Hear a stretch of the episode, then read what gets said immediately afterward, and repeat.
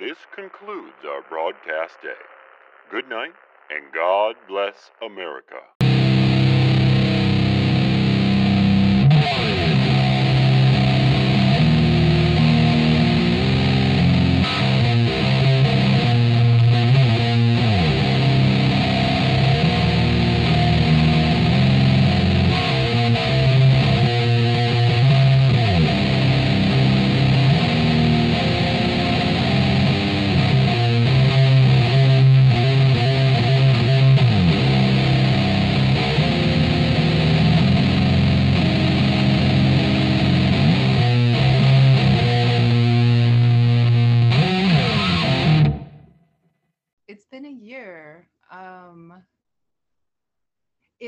Weird because uh, you know 2020 was crazy for everyone. This year has been more craziness.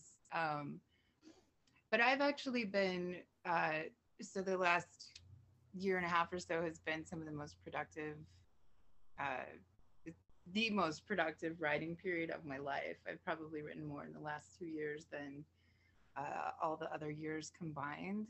And I think um, that's been great. That's been really great. It's like a coping mechanism for me. Writing really is. And so, um, with like the daily challenges, so I'm a single mom, um, and I work full time as a librarian, and so those are those are two full time jobs, and sometimes writing feels like a third uh, full time job, but they're all jobs that I really enjoy. Um, but it's it's also been extremely challenging, uh, and so I'm just I'm really grateful that I've that I have had uh, the tool of writing uh, and sh- and and the sort of uh, mechanisms for sharing my writing in a way that's beneficial to me and other people.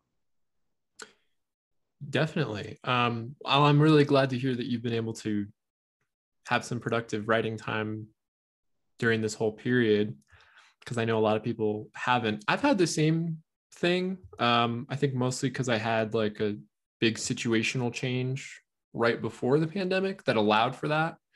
But um, yeah, I think like having been able to get any work done during this time is just such an accomplishment. Yeah, well, and I think for me, a lot of you've you've read some of my stuff. I think a lot of uh, a lot of what I write about is is about coping with the challenges of life, and a lot of it stems from trauma uh, and pain. And so to be able to transform that into something that other people enjoy or can relate to uh, is huge. That's that's such a huge deal. I mean, I would love it if it was just if I was able to write it for myself and experience that, you know, release and that beauty for myself. But the fact that other people enjoy it too and it's beneficial to them is is super rad, and I love that. Yeah. Well, on, on that topic, so your book, um, which I have here, self-titled,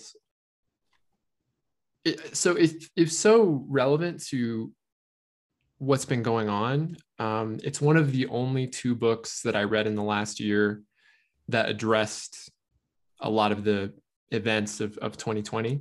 And um, that was just so nice to experience when I was reading it because, you know, especially at the height of the pandemic, I was trying to read and nothing I read felt like real because it was just so distant from everything happening in the real world. And so to read something that addressed what was happening, what's what's been happening, um, that was great. Um, and I was wondering if you could just tell me a little about what that was like, a little about the process of of writing about things um, as they were happening that were so intense.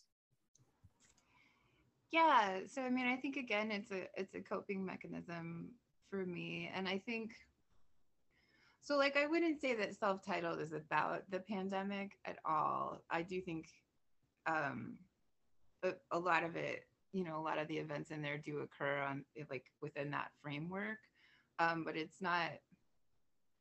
Um, it's just more. I think I think for everyone, the pandemic just has like highlighted and intensified uh, everything that was already there. So, you know, there's things in self-titled that are about traumas that happened 15 years ago that were that like for whatever reason, the isolation, the situations uh, that I found myself in, like those those came to the fore and were things that um I guess it was just it was just time to write about. Um, Mhm. But for me, anytime, and I do. So I started a, a website, and I post on the website, and I and so I'm I'm writing about a lot of stuff in real in real time, almost as it happens, and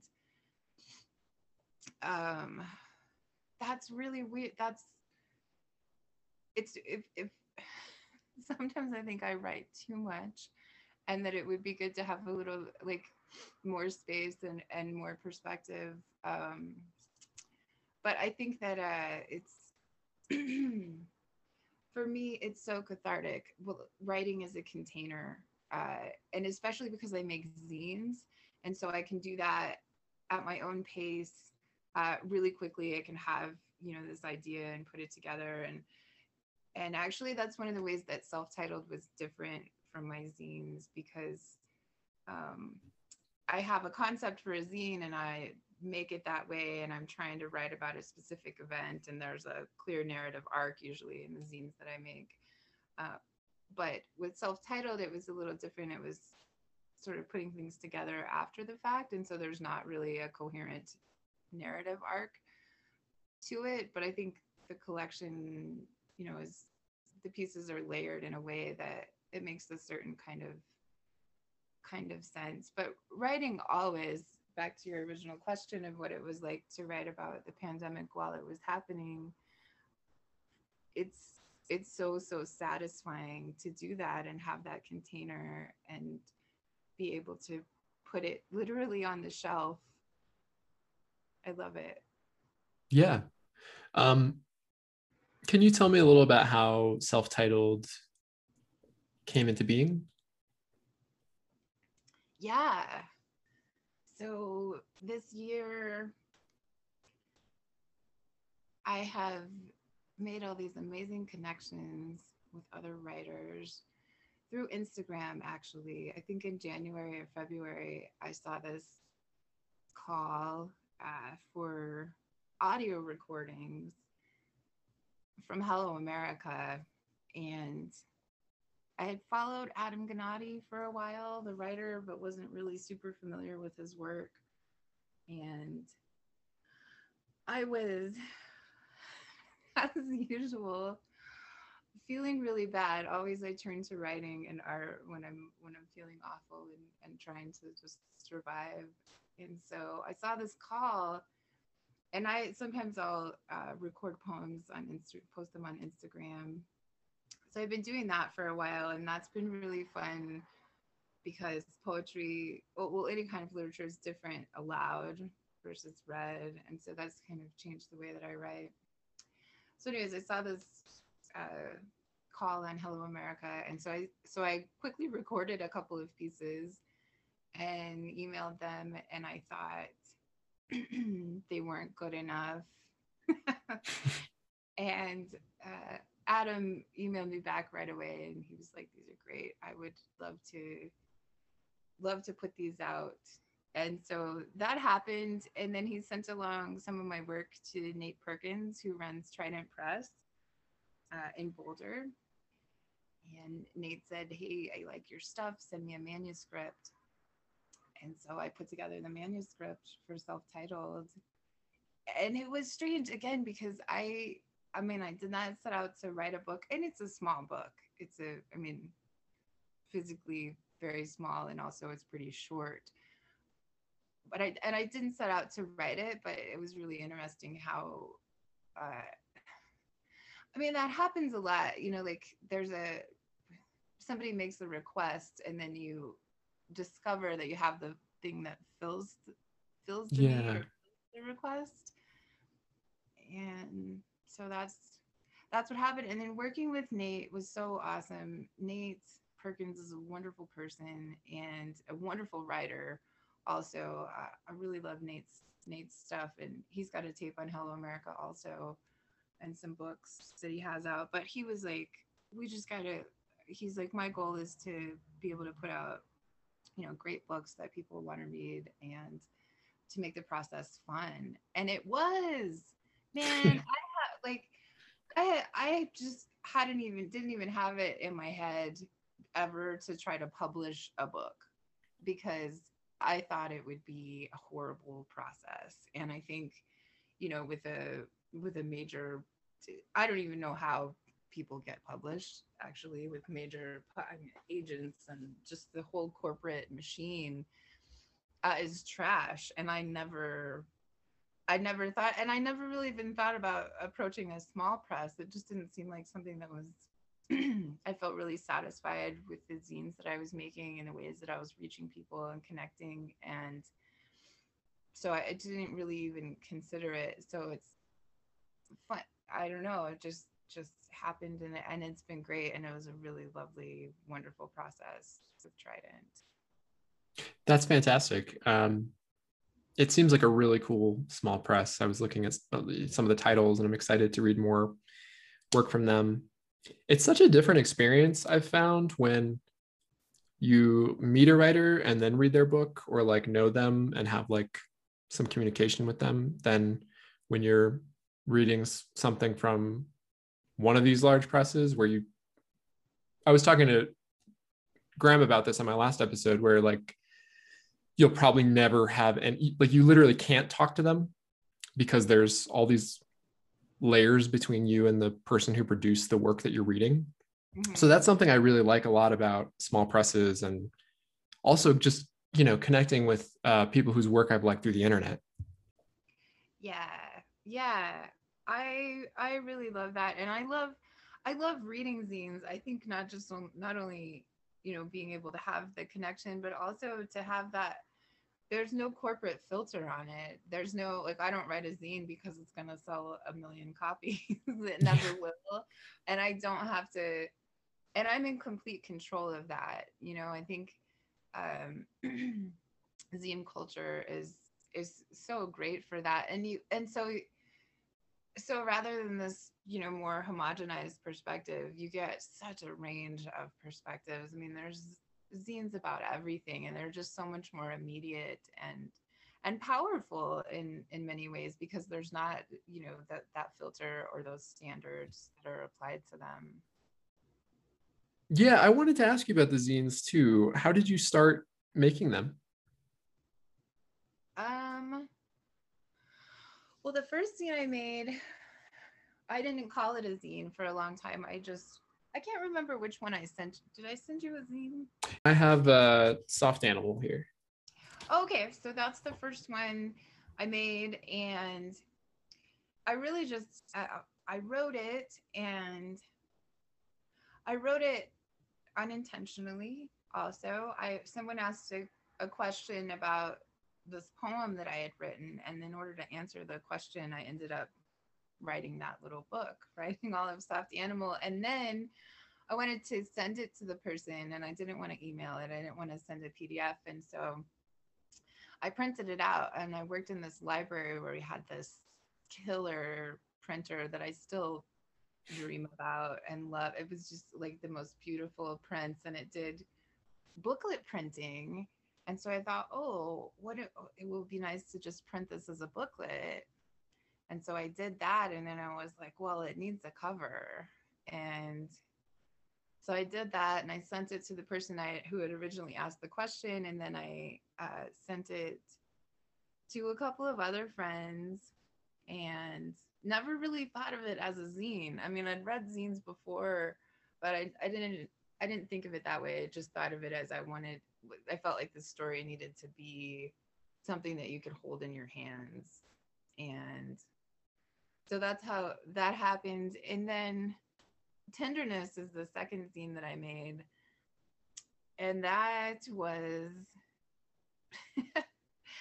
that was a i had this friend on facebook and he would post about things about dating and Tinder, and I would too. And I was like, "Hey, it would be really cool if we had a book, if we made a book, and you know, two voices, and he was like, Well, I'm down if you are. And so we started writing this book together about our Tinder experiences. Like, and I would write a story and send it to him, and he would write one and send it to me. And we were going to put it out as a two sided zine.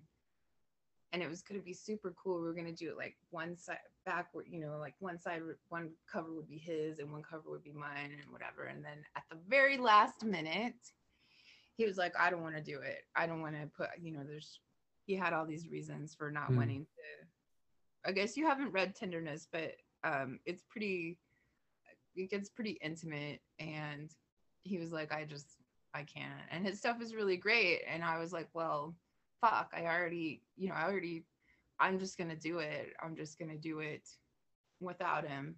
And I was mad about it and I was sad about it.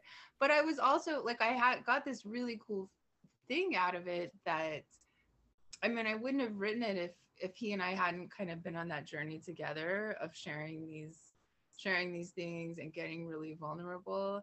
And so, uh, you know, and he's still a treasured friend and wonderful writer, but um, I did it by myself. And so that was what I considered my first real zine. He was the one who's who, you know, started using that word and Hmm. uh, so that was how that happened. And then in a fit of utter uh, insanity, I entered it into a contest. Uh, I entered the Broken Pencil Zine Awards. Um, and I thought that was just, I just, on a whim, I did that. And then it won Best Lit Zine. I was really shocked when it got nominated. And then I was even more shocked when it won because I had the kind of this vague sense of anonymity about my things. Mm. Like I didn't really have my face associated with, but you know, then they wanted an author photo and then and then I won. And then so like strangers all across the world were reading about these most intimate experiences and it all across the world like you know 30 people all across the world read that zine which was a lot for me. So yeah that was how that happened. Nice. do you make zines? Do you I aspire to make a zine. Uh, my my wife Monique and I have been planning to make one together for a couple of years um, because she's a visual artist. This is her some of her stuff is back there, and um, we had actually even got to the point where we put out a submission request for some work, and we we had some people send some stuff, and it was really good. And then um, I guess life just happened, and we didn't end up following through, but we still want to do it because I love zines. My my first experience um, having my words printed was on a zine when I was in college. There was this uh, this this friend of mine. Uh, shout out to Katie, who um, she would she would uh, print this little zine. It was just one page. It was called Bug, and I had never you know had uh, my writing like published or printed or anything. And uh, i sent her like a poem and it was so cool. It had like she did drawings with it and there was like you know she like hand wrote everything and um you know i just came ac- i didn't even know that it got in. I just found it one day like in the school like on uh i think she like would tape them to the walls and stuff. And then so i found it and i was like oh my god this is such a cool feeling to see it so like you know just to have this like really um visceral thing that like people could like just pull off the wall and like it was awesome Yeah, absolutely. The physicality of zines is something that I love, especially, I mean, it, really feels like an antidote to, to like being in your phone, It's, like so inside of our phones. And that's great. I mean, there's a lot about that that's great, but yeah, you talking about the, the, the physical feeling of the thing that you can, yeah, that's, that's what's great about it, I think. yeah i agree with that too that that it's a kind of an antidote to like the constant interaction with digital stuff because it's you know even like with with like books i found like even if i'm trying to read a book instead of being on my phone it's it's really hard i'll try to bring like a book to bed and then before i know it i'm like watching youtube videos and i'm like how did this happen Mhm. Yeah, yeah. it's a it's a difficult thing. And i don't want to i'm definitely not a uh, you know i'm not anti anything digital but it's just a different it's a different experience. Definitely. I think i think especially the last it was such a boon during the pandemic to be able to have all these ways to connect with people digitally. Um, but at the same time it just it's it does. It's i think it's is such an easy way for people to check out and to check out of their bodies. And for me for me personally that's that's a big deal. And that's one of the things i write a lot about you know being in a body and what that feels like and how in the ways that i resist that and the ways that that's a difficult thing especially if you know you have trauma and now all of us have trauma i mean all of us had trauma anyway but all of us have you know this the, the trauma of 2020 and uh, so i think it's so important for us to find those ways to like get back into our bodies especially when they feel like scary places to be. I think for me that's a thing that's really true. And so so yeah any ways that we can do that get get into our bodies and get into the physical world at least a little bit. Yeah. No I, I couldn't agree more. I mean that's i mean like you said the pandemic, I think just kind of amped up how much all of us were spending time on phones or in email or whatever, you know, it kind of necessitated all of that. And then I've found recently that if I put my phone down for an hour, I just am so happy. And I'm like, why don't I do this all the time? you know? Um, but um, speaking about that feeling of like uh, returning to one's body um, do you feel like uh, writing and making something like a zine something that you like uh, make that's a physical object that that helps you with that? Absolutely. Although i do most of my writing on my phone. I do a lot of writing on my phone because i do a lot of writing in in small little moments. You know i write on my breaks at work. Um, I write in the grocery store waiting in line because uh, I do. I like I said at the beginning, I have two full time jobs, and so I so I write a lot on my phone. That's that's a big part of my process, and I was just I just I have a I just had a one of my friends visit who's a poet, and we talked about that a lot because they write they write they handwrite all of their stuff. And and and I do sometimes sometimes it'll come out that way. But uh, now I'm so accustomed to the because if I want to rearrange a sentence and then see I mean especially writing poetry uh, writing verse and and seeing how things fit together that way and seeing how they look on the page it's so much easier to do it on my phone it's so much faster it's so much more efficient and and so for me that's really important like and so it's i would be good to maybe slow down and handwrite more. I the thing that i do handwrite a lot of and and that uh, gets me gets me off of my phone is letters. I handwrite all my letters. I have a few friends that i'll send long emails to but um, letter writing is a really important thing and that's a thing that because I do think there's some there's a probably a science to some you know what happens when you are writing with pen and paper and using your hand that way. There's there's something special about it for sure. And so i do write i write a lot of letters and read a lot of letters. And i love getting mail. I love i buy way more zines than i can read because i love getting mail and I love how every zinester does it a different way and the package and the stickers and the and I love seeing other people's handwriting too. I've always mm-hmm. uh, been really into that. I don't think I really know someone until I see their handwriting. I think it reveals a lot about people and so I like that. That's that's so funny you said that because um the first time that I asked my wife if I could read her handwriting, she said no. She was, she, she was like, "That's way too intimate." You know, we just started seeing each Yeah. other. yeah. Yeah. I guess she finally let you read it, huh?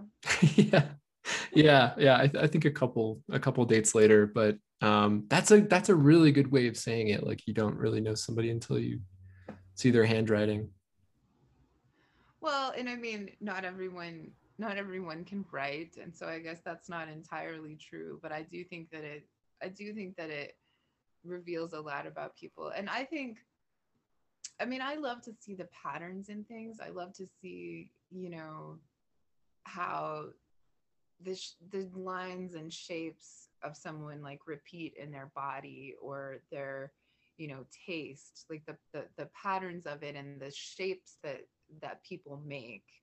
And and so handwriting is a really good way i think i think to see that. You can't really capture you know the essence of a whole human in any you know in a photograph or anything. Like it's it's these these patterns over time that, that that's like the shape of them you know and so that's what i love to see. Yeah totally. No that's that's really make that really kind of like got the gears turning in my head because i've been thinking a lot about that lately about what is a person and um like how do you define that? Because I, I had a weird realization about a year ago that there's like something that is me that like has aspects to it outside of my physical self like they're in a sense it's like if i look at the things around my desk that's kind of me because i did that.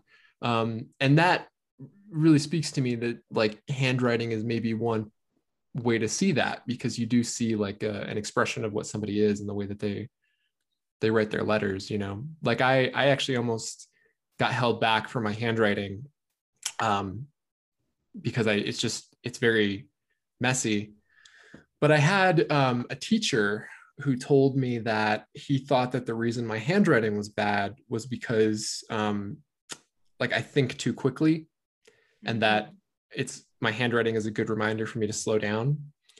And that just totally changed you know my my image of myself. So yeah. Yeah absolutely. That's uh, that's a really good point. And what you said about you know the objects that we have arrayed around how those those make those shapes those make those patterns that's that's partly us. I totally agree with that too. Yeah. Yeah.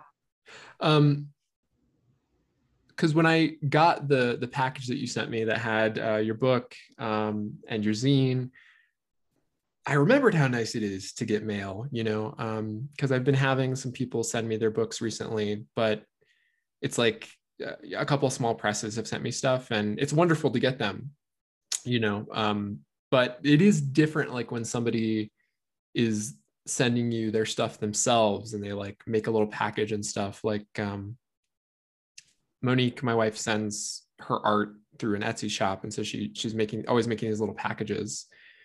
And i, I just i don't know i guess i forgot about how nice that is to receive a, like a personalized piece of something from somebody else yeah absolutely. That's that's one of the things i love. That's one of the things i love to do. I when i send out a zine i'm sending out my heart in the mail. It's a little piece of my heart and it's to somebody who asked for it. And so i that's meaningful to me and and i want it you know i send it out with intention and meaning. Usually i may have thrown together a few packages here or there but i mean even taking the time to address a, a package and you know it's in my handwriting addressed to you. And i love that. I love receiving those from other people and i and i love sending them out. There's a special joy to it that you just don't find if you click send on a pdf yeah. There's there's there's no comparison um, so it's a it's a great thing and and i love mail i love the usps i love mailmen mail people everywhere and have so much respect for them. I'm not a huge fan of the government, but libraries and the post office get my stamp of approval and full support. Yeah, for sure. I I mean I totally I totally agree. I think both of those institutions are so important.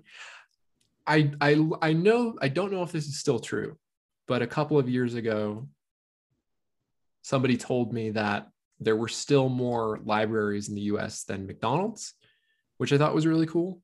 Um, I never I never looked it up to see if it was true because I just liked the idea that it was true.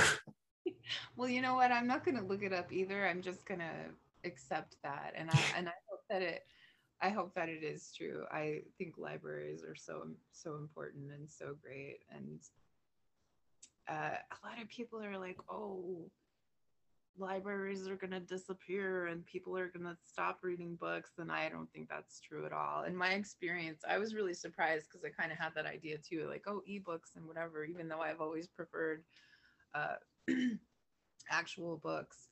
But i found that as a librarian i've found that people uh, most people do still prefer print books especially younger people i always thought i always thought you know it's it's older older people tend to tend to read uh, ebooks more than younger people, which I think is really interesting. I don't have that's not science, but that's just my personal experience. So I don't think they're going away. Yeah, I, I agree with you. I mean, I think that things become more interesting, like if they sort of go away uh, to, to younger people. Like I when you said that, it made me think about. I remember when I was like 18, I got a record player, and I thought it was so cool. But my parents were like, "What? Why do you want that? You know, you have iTunes or, or whatever." But but I loved it. I loved having the the physical thing, and I've also noticed that with with younger people that it seems like there's a romantic association with print books. Yeah, that makes that makes sense. I didn't think about it that way, but you're probably right. I just got my first record player pretty recently and I love it. It's it's so cool. It's it's it's so great and it's such a different again the the physicality of it and you have to listen to the album and you know just skip around and it's it's such a different experience. I feel like it sounds better. I mean, maybe I'm just maybe maybe I just like it better because of what we're talking about, but I I really do feel like it sounds better on the record player. Yeah, yeah, yeah. It's different. It's different for sure. I also uh, recently got a tape player because I had to get one so I could listen to my tape. yeah. That came out on Hello America, and oh, that's a thing too. It's very I I love tapes. Tapes were my thing. Um, yeah and I had a tape player in my car forever, and you know this gross black plastic case full of oh, yeah. and mixtapes. This big one, and uh, I think I lost it. I kept it forever. I think maybe it was I left it at my mom's or I don't know. Full of great stuff though. Uh, so when I so when I found Hello America and found that they were doing tapes, I was like, it's great. It, it had been a really long time since I had listened to a tape. And I told one of my friends about it. I was very excited. And my friend was like, tape? Like, why would you? And I was like, because it's fucking cool. That's why. Yeah. Yeah. I love them and I love the way they look. I love the whole aesthetic of Hello America. Like I love being part of that family. You know, Adam Gnade runs it and he has he had a he started with the label with a particular idea in mind and I'm I'm so down with his vision and and so it's so cool to be so it's not just like my tape exists, you know, like as its own thing. It's part of this complex of other um stories and poems and tapes and all this like this you know whole community of writers who uh, like there's so much diversity eh, within that group of writers but there's also um there's also this shared shared vision within that and it's really beautiful to see. I love every new mixtape that comes out. There's I'm always just blown away by the by the selections that are on there of uh, people from all over, uh, just so many different voices, and so it feels really cool to have my work uh, exist as a part of that. It really does feel like. Um, you know it's, it's, i'm part of a larger whole and so my work i think takes on new meaning and uh, you know i've gotten new perspective on it like at like as being being a part of that hmm. versus mm. being someone i've always been you know a pretty solitary person and i've never been a part of a, a community of other writers really i mean i took creative writing classes in college um, but I was more interested in like doing drugs than like participating yeah. like the other writers. I just wasn't i mean i was into writing but i wasn't into like really connecting with, with people so. I yeah i kind of i know what you mean. Um i found it kind of hard to make to participate in community when i when i was in those spaces too. And i found more i think um just connecting with other with other writers through Twitter. I think that I did uh, in in creative writing classes, but um, yeah, no, the the Hello America project just seems so cool. Well, I I've, I've always thought that cassettes were really great. I think that's why I decided that I liked podcasts and why I wanted to do one was because when I was younger, I remember um, my parents had a lot of cassettes and just listening to they would they were always talks. Like i remember listening to lots of talks in the car and just just loving it and wanting to listen to people talk more. So yeah i think it's a, i think it's a really cool project. Well that's that's really cool that you're you had that growing up. That's that's very cool. Had that exposure growing up. I have to confess i am not a podcast listener. I have this friend who would always send me podcasts, and I'd be like, I love you and I care about what you want to share with me, and I'll try to listen. And I kept saying that. And finally, I was like, I'm never going to listen to this podcast. I'm never going to listen to any podcast that you ever send me because I just like that's not the way my brain works. Hello America is different because it's these short little pieces, you know?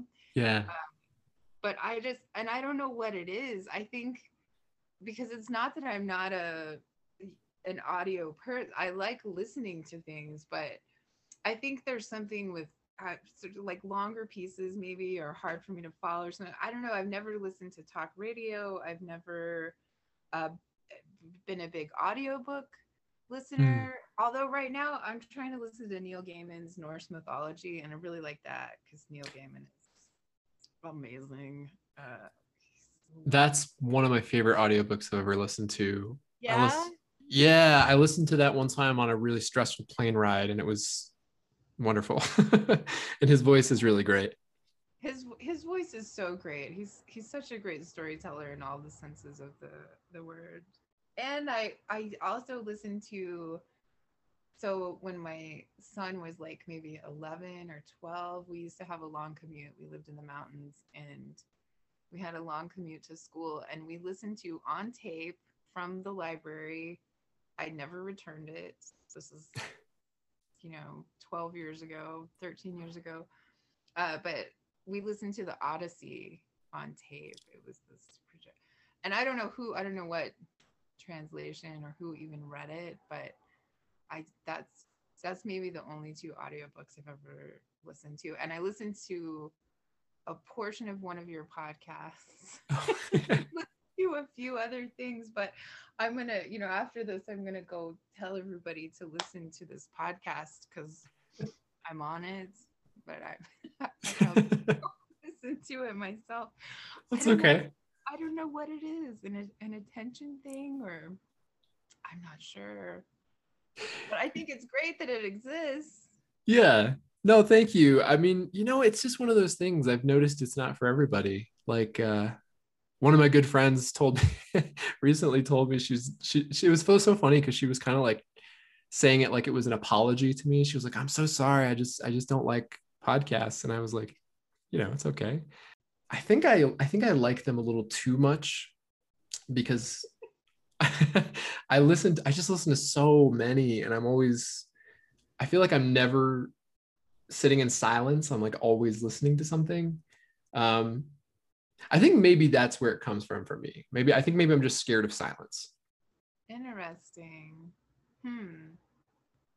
See, I live with a six year old who never stops. She's she's very different than my son. My son really takes after me and he's a, you know, more the sensitive silent type and she's she's she belongs in the circus. I think she's going to be a circus performer, but she's always moving and always talking and so she's gone for the weekend and so anytime i have access to silence i, I mean there's never really silence right Mm. i live on a busy you know i live live right in the city and so there's always a traffic it sounds like it's like yeah there's always sounds Yeah. um, happening but yeah that's that's interesting that you think you maybe try it sometime and see how see what happens when it's quiet Yeah, I should. I should. I've been I've been trying to experiment with doing the dishes and not listening to anything else. Um and it's nice, but then I always I don't know. Yeah, and I don't know what it is because like when it's over, I'm like, oh, I need to I need to listen to something. so I don't I don't know where it comes from. It's kind of it is kind of weird. Um is it like you're also like trying to because i know a lot of people do it like they'll listen to something while they're doing something else and so they're like making the most of their time. They're getting this information while they're doing the dishes. So is it like a time thing where you feel like because i feel that pressure not in this particular way but like i'll feel this pressure to like use my like to always be like making the most of my time and trying to do like multiple things at once so that i can and lately because i've been so overloaded and just yeah because things have been so rough. I've stopped doing that uh, so the times when my daughter's away the last couple of times i just i told myself i didn't have to write anything and i didn't have to talk to anyone and i didn't have to do anything and i just rested mm, listened you know I, like looked out the window and listened to the cars go by and slept and it was the most uh, invigorating thing ever. And then i woke up in the morning and had all this energy to do all this writing. And it was like just you know just being quiet for a while was very beneficial to me. And not having to be productive. I think all of us whoever we are have that ingrained in us because of the society that we live in. Like we must be productive at all times. And our you know value is based on our productivity even when we're artists you know we i think we tend which is i mean how, how do you value art or producing art? But we do that. I think we do that to ourselves. And so or if it's you know you're an intellectual and you need to be taking in information like you with your i don't know what kind of podcast you listen to but do you i mean does it seem like something like that with you? Like you're trying to do you're trying to make the most of your time and be as productive as possible I? I I think that's definitely it because um I know that that's you know I think I think honestly I, I just kind of struggle with um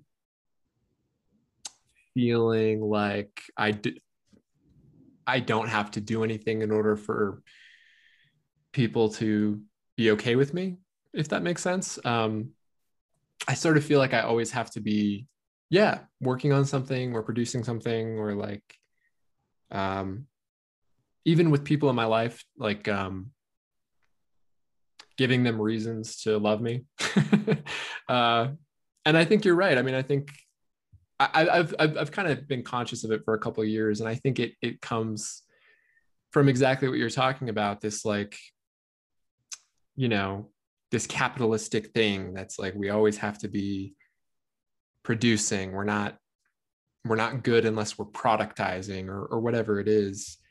And um, I think maybe it also maybe it also is just like work environments that I've been in where it felt like I was constantly being uh, prodded to do more or like felt like I wasn't doing enough and um yeah I mean I think that that's a big thing probably that that we we all do struggle with to to some extent but I think yeah I think that's a big part of it for sure.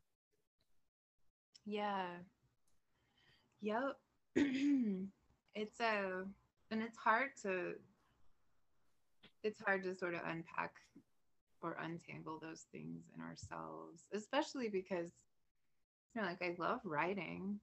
I love it. It's so satisfying. It makes me feel great.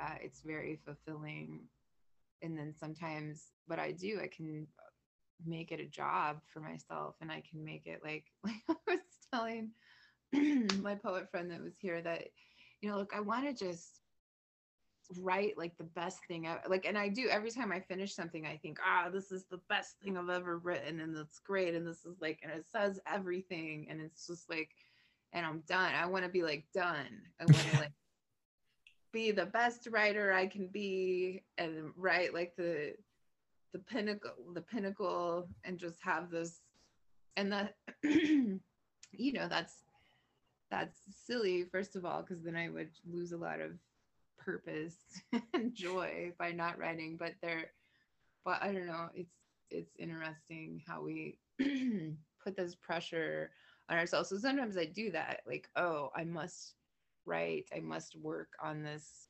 whatever thing and and i every writer has different different you know ways of working and different mechanisms and sometimes it is about doing the grind and like doing the labor but uh you know there's also periods that you go through where you're you need to be the reader and you need to soak things up or you need to be the sitter or the hiker or the whatever whatever you need need to be and just not produce anything sometimes you need to soak soak up some things and just be, but it's very hard to just be. We're just, you know, we're really, aside from the way that our labor is considered in our society, like our values based on our labor, we're also, you know, insanely information based society and constantly there's just like so much information constantly coming at us. And so that's a that's a hard thing. It's kind of hard to just be within that. You know not to bring it back to the phone stuff but like uh, there's just so many things available now. Um if i mean if granted that if you have access to a cell phone and and all of that there's just so many distractions that are available to us all the time that yeah i think it is really hard to just um, be with oneself. And i think even at least i know this is something i've kind of struggled with. I think even to figure out what you actually think or what you actually feel yeah absolutely absolutely and i think that's one of the things and maybe that's the same thing for you with silence it can be a little bit frightening to just be inside yourself alone and see what's there. Uh, usually it's just the initial piece of it though. Once you go in there, you know, it can it can be an okay place to be and I think that the more time we spend with ourselves and with the people around us, the more we can kind of um you know, make it so that so okay, like I have this yoga instructor who told me one time because I'm a smoker, I smoke cigarettes. And so I was like, you know, we're doing all this deep breathing. Aren't I like breathing like this the smoke down into my lungs? And she was like, she was she was like, Well, I'm not gonna tell you to quit smoking, but what I'm gonna tell you is that if you keep doing this practice, eventually the deep yogic breathing will just be so much yummier and so much more appealing than smoking that you won't want to smoke. So that was a long time ago and that hasn't happened, but sometimes I don't smoke that much, I should definitely quit. But um uh but I think that same kind of principle applies to like solitude or you know the thing that we're talking about is just like being with yourself that again especially for people with trauma uh yourself can be a really scary place to be like like scary like terror terrifying. And we have all these sort of sur- survival mechanisms that we use to make it so that we can you know exist and and live with that stuff and so um but i think that doing those healthy habits and doing those like doing that practice of like uh, you know, on a day when it maybe it does feel safe to be alone with yourself and kind of explore and have like a sense of curiosity, like, oh, what's in here? And maybe find something that's delightful. And so then the next time that you feel like, oh, I don't know, I don't know if I want to be alone inside myself. But then you, you know, you're like, oh, but last time there was this delightful thing. So maybe I'll go check it out. So like building those structures and then like externally in relationship too i think with other people like building those structures where like the time that you spend together is like um, pleasant and something that you want to do and yummy and so it's so it's more appealing than the phone which is just an easy it's just easy and uh, life is hard it's hard to be in so it, it makes it makes sense that that we do that and that we check out I think people do it with all kinds of different things too. Like, because I know that that's what I do is with the phone. But um, you know, I, I was talking to somebody last week who was having a totally normal conversation with me, and then, you know, all of a sudden we were talking about uh, you know, this this person started telling me things that we're a little out there. Um, and I'm okay with out there. I mean, I'm okay with people telling me things that are out there. I mean, I have some beliefs that are a little out there, probably um, are related to, like you mentioned, yoga. I, I really love meditation, and I've, you know, probably some of the things that I would tell people about what I think about altered states of consciousness would seem a little out there. But whenever somebody um, kind of tells me about that stuff and then gets kind of like aggressive about it, that feels to me like it's the same thing as the phone. Like it's it's sort of like filling um, some space within them that they're they're trying not to be with something else if that makes sense mm-hmm. yeah. Yeah that does make sense. Or maybe like to not not be alone with it. Yeah. Yeah for sure. You know like i've i've talked uh, a little bit on the show about like um, that it's i think it's really hard to be vulnerable in public. And um, i think that you do that really well in your work like um, I, I, feel when i read it that i'm really immersed in uh, the experience of the voice that i'm reading. And um, i was just wondering if you could tell me a little bit about how you kind of developed your style and um, if that was if that's something that you've thought about i guess. Yeah. So vulnerability is definitely my jam. Uh, which is funny because i was just talking to my friend last night about how i struggle with intimacy. Um, yet i write about the most intimate things possible for public for public consumption. Mm. so there's something interesting going on there.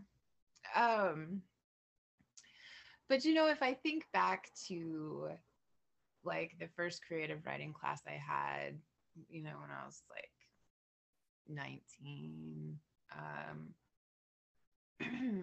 i was trying to write the same kind of things that i write now uh, i never finished anything and i never um you know i'd write something and I workshop it in class and then you know we'd bring back the next draft and I wouldn't have changed anything. People would just be like, you know, I really don't think like you're working at this. And so as far as you know developing my style or finding my voice um i it, it hit me the other day that really like i've always i've always been trying to write these things and this is my like i wish i could write science fiction i've tried to write i've tried to write science fiction and maybe maybe one day when i run out of uh, this tragic life shit to write about i'll i'll sit down and just work course my way to a science fiction story and get, get that get that done. But um you know it's it really took a lot of things. I just was telling broken pencil just did a little written interview with me uh, a week or so ago and and i was telling them that you know they asked something like about how advice for people trying to get their thoughts onto the page or something and for me like I said back at the beginning, for the first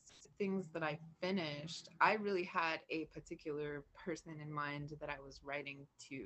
I was answering a question, the first thing. Uh, I didn't set out to to make a zine or write a book. I set out to answer a question that was important to me. Like it was a question that was asked that was that uh, deserved like a real answer, and so that's that's how soft animal was written. And and then with tenderness same thing like having a, a partner in in the writing of it and in the vulnerability was really like i had this person that i felt really safe with and that i trusted from a distance because generally i don't feel safe with people up close. Uh, but i had this person to do that with and i was writing for this this person and and you know he pushed me to write about things. So when i first started writing tenderness i was trying to keep uh the single mom stuff out of it. I was trying to just make it like about tender and the stuff would like and so he was like you know that's the most interesting part of what you're writing is like this you know this this conflict and this struggle between and and when he said it, I was like, oh, yeah, like that's actually the most interesting thing about my life. That's like the central struggle of my life is like, how do I be a person and a parent? Uh, you know, like, how do I be like a sexual being and a, a respectable mother? How do I navigate these things? How do I be this person with a past um, that maybe people would not consider respectable? Uh, you know, how do how how do I be a whole person? and so that's i think that's the most from what i hear from other people i think that's the most compelling part of my writing is like is reading about that that struggle and that and that it's authentic and i don't like like the thing i just wrote this morning and posted on my website like i it's really hard because i don't i don't have answers like a lot i think and i think some people might read my stuff and feel like left with a lot of questions like maybe questions about the details questions about whether it's fiction or not questions about like well what the fuck actually happened here? Like what is this story even about? Like how did it turn out? And the truth is like i'm just writing about uh, i'm just writing about this process that is me like i am a process and it's messy as fuck and mm-hmm. it, it's there's like conflict and contradiction and and the best answer like i ever get is like oh well i made this story i like i create i managed to like fit all this impossible shit into like 300 words and there's like a little arc of a narrative there and it sounds beautiful. There's like a nice rhythm like that's um so i guess that's how to answer to go back to your question that's how i found my style is that i started writing to other people and then i found and i had other people uh, push me it pushed me to be more honest and push me to write about the things that i thought nobody wanted to hear about. Mm-hmm. uh, i didn't think that anybody like gave a shit about the things that I write about and maybe a lot of people don't and that's fine. Not everybody has to has to like it but um but yeah it's it's it, it was having that support and now i write for myself uh, i go back and i read my stuff and i listen to my stuff. And i mean even in the space of a week's time i can write something and then a week later uh, be in a completely different space and i can go back to my writing and be like oh that's where i am. Like i have that. I don't have to like you know um I don't know, like I find I find it very reassuring. I find my voice very reassuring. And that's what I write about too, is like the struggle of like finding my voice and being able to speak my truth. And so it can get very, very meta. Um, but now I do I don't for the most part, I don't think about what other people are going to like. I have like different readers who I know like you know react a certain way to things that i write but now that i've had that support and i've had a little bit of growth as a writer um, i write for myself and i write what i want to read and i write the things that are the most true and um, maybe it's not the best literature people have ever read but i certainly like it I like my style and I love my voice. Uh, I love the shape of myself and how it comes out on the page and and and on the tape and yeah. Yeah, I I um sometimes I have a hard time with books when I'm reading through something and like I experience something like in the in the text that's really um meaningful and interesting and like it, it's almost always about like human relationships or intimacy. Um, and then all of a sudden it's onto this other part of the plot or something that i have to kind of struggle through. And um, you know at least for me that's what i that's what i like reading the most is just things that are honest and nuanced and complicated where you can see like okay here's this piece and then oh wait here's this other piece also and they're in the same world. Um so i i mean it's it's ironic because i think uh i think that i've heard a lot of people talk about how they're afraid to write about things that are really personal um but i think that's what we all want to read. Uh you know i mean i'm maybe not everybody. I'm sure some people just want to read like mysteries and thrillers and stuff and that's okay. Um, but i think that you know i think that there is something about like we all most of us want to experience like those real like human moments. Like we kind of read the book to get to that moment. So um when i read some work like yours that's like full of those that's really great for me because i feel like it's it's rare that like the whole book is the part that i'm interested in if that makes sense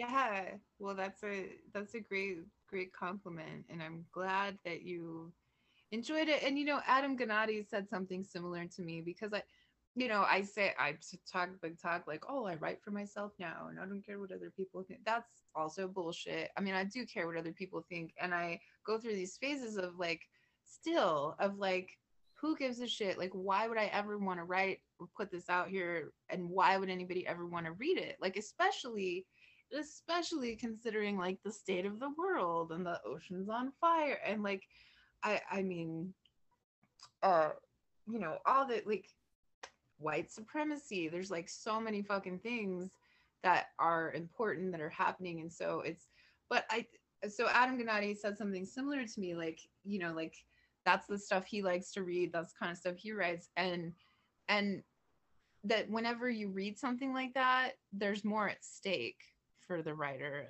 he, mm-hmm. he said something like that um it's some encouraging time when i was like oh well, this i suck and this is awful and um so it's encouraging to hear it's also encouraging to hear um yeah that it that it hits that way because i don't i don't always know it's sometimes it's hard it's hard to tell so it's i really like to like to hear how people experience it Totally, totally. I mean, uh, you know, I think about that a lot. That there's this weird part of writing, which is that um,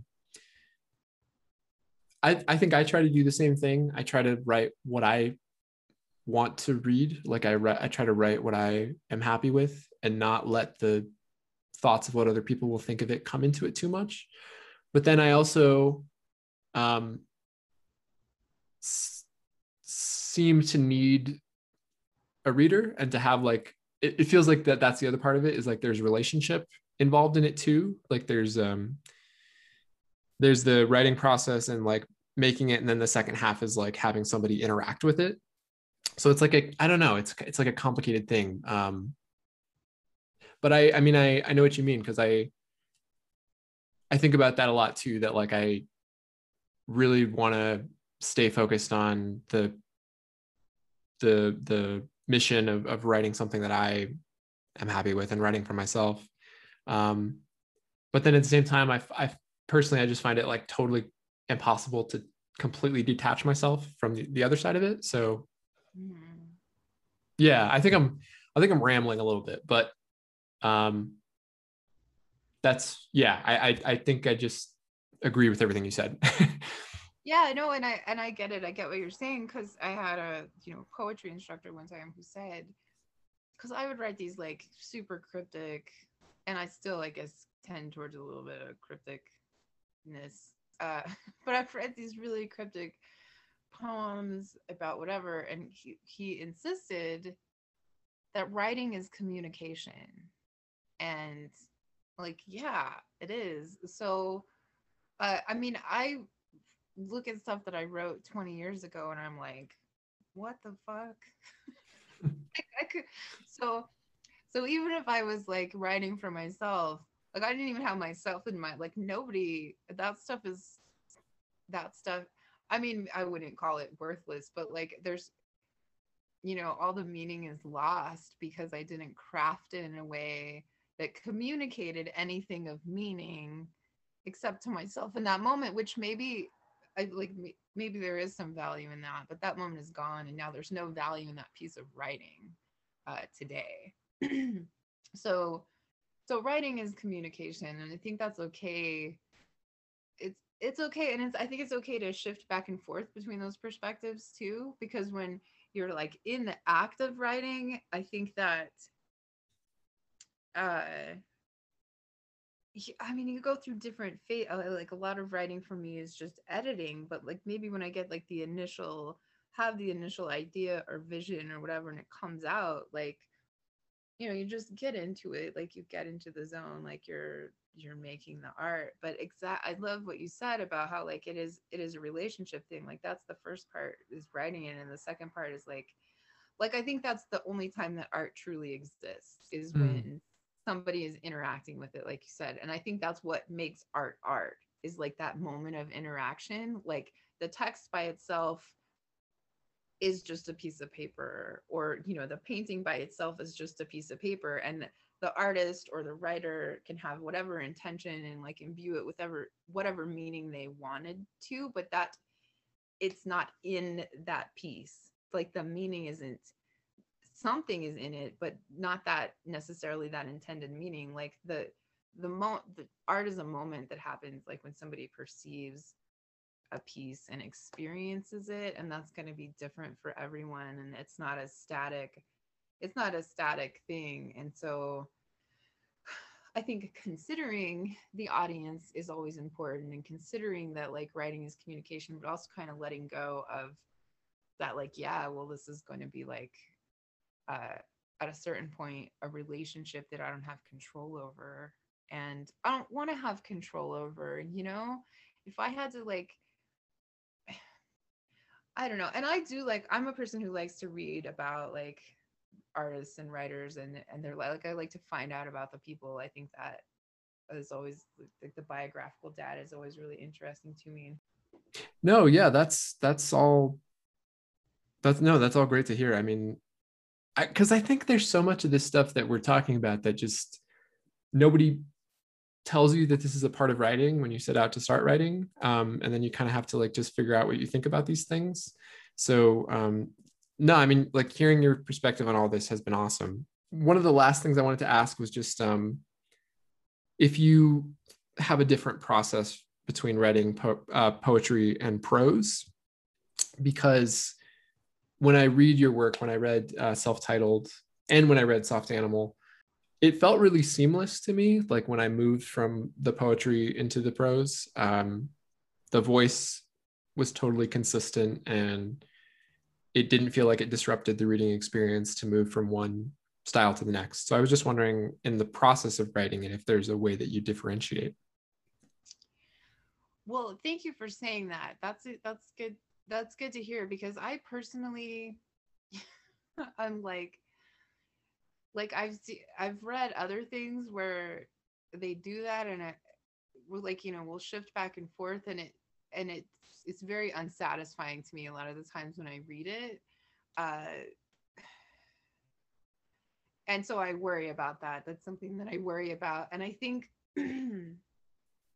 I would say my process is a little different, but I will also say that I think that my poetry tends towards prose and my prose tends toward lyricism. And so um so I think that that naturally makes it a better fit between the two to to put them together but i do i always hesitate I, I hesitated for a long time like in tenderness the first uh, thing that i really put together for a particular audience like i didn't i didn't allow myself to do that Mm. because i didn't think that um because anytime I've read something like that, I hated it. It wasn't just that I didn't like it, I hated it. And so, and I think also, you know, eh, there's certain kinds of readers who will reject poetry and don't want to read poetry.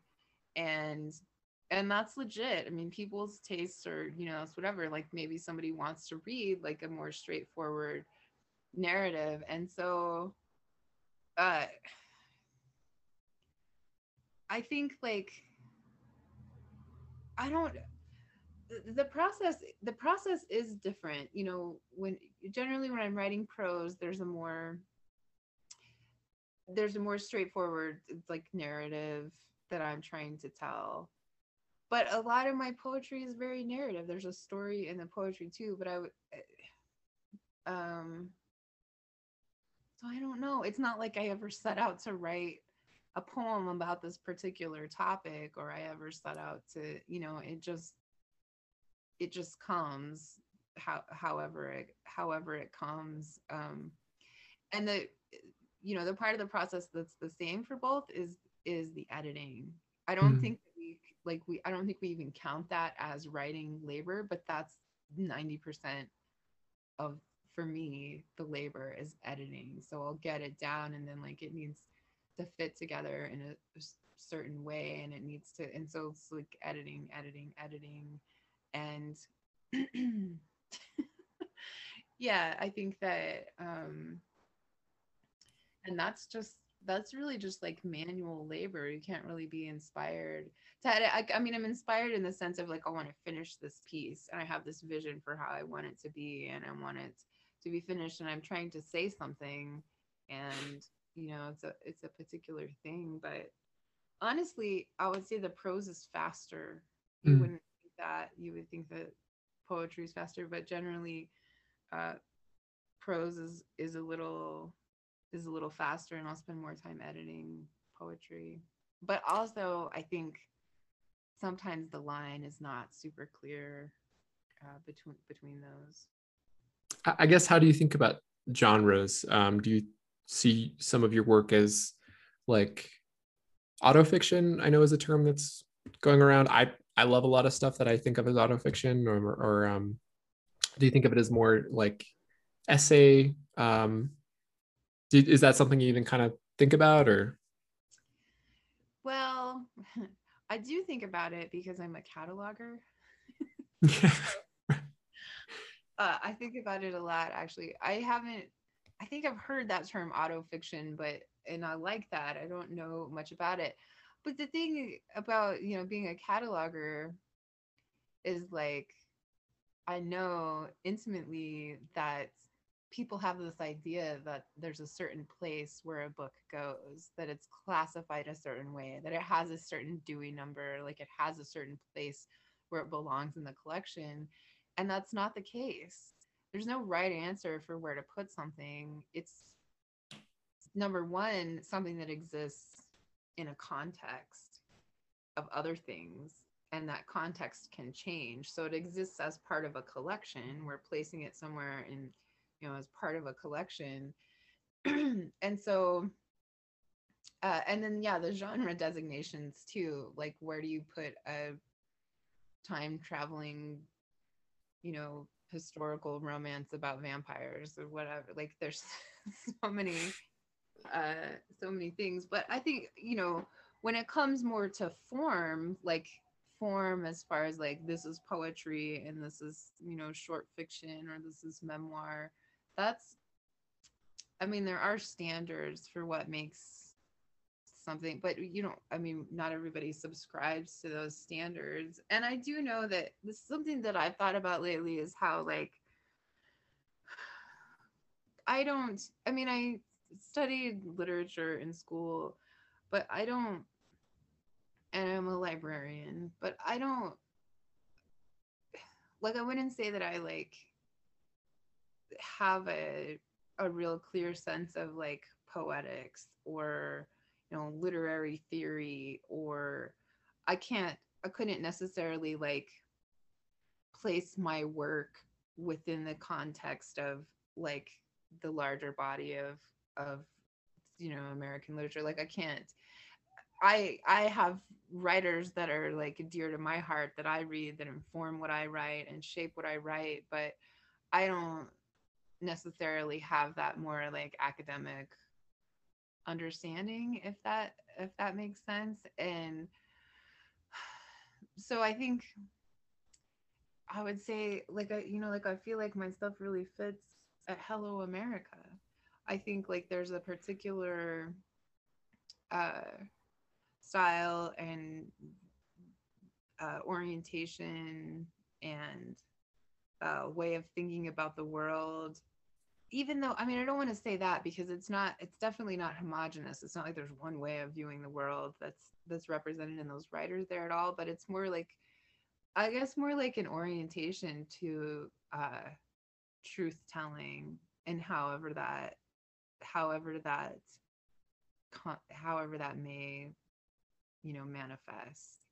And so i would say that that's what I do, and that's what I I worried though about self-titled. I was like, where where are you gonna put it if I was I don't have that book in my library. It's the library I work at. But if I did, like where would I put it? How would I how would I classify this? Because people I I don't like stuff like that. I don't like generally i don't like stuff that's like mixed genre or mixed form kind of stuff. I think form is, is more the right word um so it's funny that i write it. I don't i don't know i don't know about that but some of my favorite I, I mean i do like so my favorite thing that actually a, a poet recommended me to read and said like your stuff kind of reminds me of this is Maggie Nelson's Bluets. I don't know how to pronounce it. Um,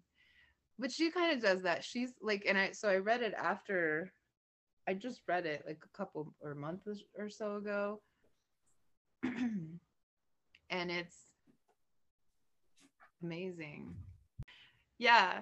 Uh it's it's amazing and it is I mean I felt like I mean I, this person wasn't saying necessarily that my stuff is as good as that, but to be able to to say like, oh, your stuff reminded me of this was really cool. And then to like, and it was like so validating to read something like that. And so, uh, you know, I wonder if I would have read her first, how like how the path of my writing would have would have gone. But now I have read it, and she's just it's like it's so amazing. And I think she does that too, even though there's not there's not anything really that's in verse in that book, but you know the brevity and the the like compression of how it's just, just like these little little pieces and like the the um anyway, great great book and and um I think there is certainly a yeah, there's it was just very validating to read that and and that's that kind of really like that's my favorite it's just one of my favorite favorite books and there's so many so many layers to what happens in there and i yeah i don't think my work uh even approaches like the that like what she what she achieved in that book but i that's certainly something that i that i aspire to yeah totally. I i can see the connection actually because um i just read it's so funny i just read this literally right before i read your book. It was like the yeah yeah and the reason was because it came up on the last uh, podcast that i did um and i've been trying to think about all these things about like what is you know auto, uh, autofiction or nonfiction and um yeah i i and yeah i had a, a similar um, experience reading your book and reading this book of of like the way that it moves and um so that's that's cool. That's cool that it uh that she's one of your favorites. I, I think that's a great book too. That's so funny. Yeah yeah. That's a that's a good good connection. Yeah. Um so uh for a last question i guess just um it, what's something you've read recently that you enjoyed and uh, something you've been listening to? Something I've been listening to, not any podcasts. Man, I was trying to listen to something different uh, in the car the other day, and I was, yesterday morning, and I was feeling really anxious, and not, I don't know what was on. There was so like something on Spotify, some playlist, and I, so because I try to, I just tend to listen to the same stuff, and so I then I was just like, fuck it, I'm just gonna put on my favorite, and so I just been jamming Songs Ohia, uh, the their Black album. Mm. Um, that's probably my favorite album of all time, and apparently, and even though it's a little bit scary, are you familiar with that album? Mm-mm. Uh, well, it's like it's Jason Molina. He's he does uh sort of like I it's not really folk. I don't know. I'm bad with genres, as we just as we just discovered. Uh, he's the singer songwriter. His shit's very poetic. Um, but that self-titled album is just it's just epic, and it's like one of those ones etched on my heart. Uh, mm. And so, so yeah, apparently it's something that I like to listen to when I'm feeling anxious. Also, mm. but that's the last thing that I listen to and then I knew you were gonna ask me. What I read, and I th- I think I think Bluets is actually the last thing I finished, and it's torture being a librarian. It's torture being a cataloger because I know everybody thinks we just sit around and read. No, we do not. We never have time to read, but I touch so many books and see so many good books. And so I have this, I'm looking right now at this like beautiful stack of books that I have that I have not read. Uh, so in the stack is Eartheater. That's one that I'm very excited about. Dolores Reyes. Oh yeah. Yeah. So that's the one that's like next on my list. And then I have a couple of books of short stories. Um, so yeah, Awesome. Yeah, I could imagine um, being around books all day and then not having time to read. That would be frustrating. I had uh, kind of a similar experience once when I worked at a bookstore for like a month. That I was, I was like I'm just around these books all the time, but I can't read them, and it was upsetting. yeah, it is. It's. I mean, it's the best kind of torture, and I, I'm a librarian because I hated all the jobs I had before. And I was like, okay, where, if you had to show up to work, like where, if you had to show up to some place every day, where would it be? It's the library. And it is a joy to come to the library every day. And I'm often literally surrounded by books. I'll like ensconce myself with these, these carts of books everywhere. And it's great. And that's a great question. If you had to show up somewhere every day, where would it be? That's such a great question. Yeah. Well, and the fact is, most of us do have to show up somewhere every day. Yeah. but yeah, that's the question I ask myself because I just would go to my job and just be like, I hate it. I hate it here. I don't want to be here. I don't want to be here. And so finally, Mhm. I was like, okay, fine. And then when the library was the first thing that popped into my head, then I went and enrolled in library school. Awesome. Three. yeah, fantastic. Um, so, uh, where can people find you and your writing online? Uh, you can find a lot of my uh, audio literature at Hello America. It's Hello America uh, on their Bandcamp. Uh, and then I also post a lot of stuff on my website. It's just uh, myname.com. So it's nicolemorning.com. Uh, and I'm on I'm on Instagram. I share lots of fun things there, lots of flowers and poems and things like that. Yeah. Awesome. Well, I will uh, put links in. I will put links to all that stuff in the episode description. Um, well, thank you so much for talking to me. I, I really loved reading your work and and getting to hear you talk about it and your thoughts about all this. It was a pleasure. Yeah, it was such a pleasure to talk to you. Thank you for your interest in my work, and thanks for doing the the podcast too. Definitely. Cool. Thank you so much. All right, bye bye.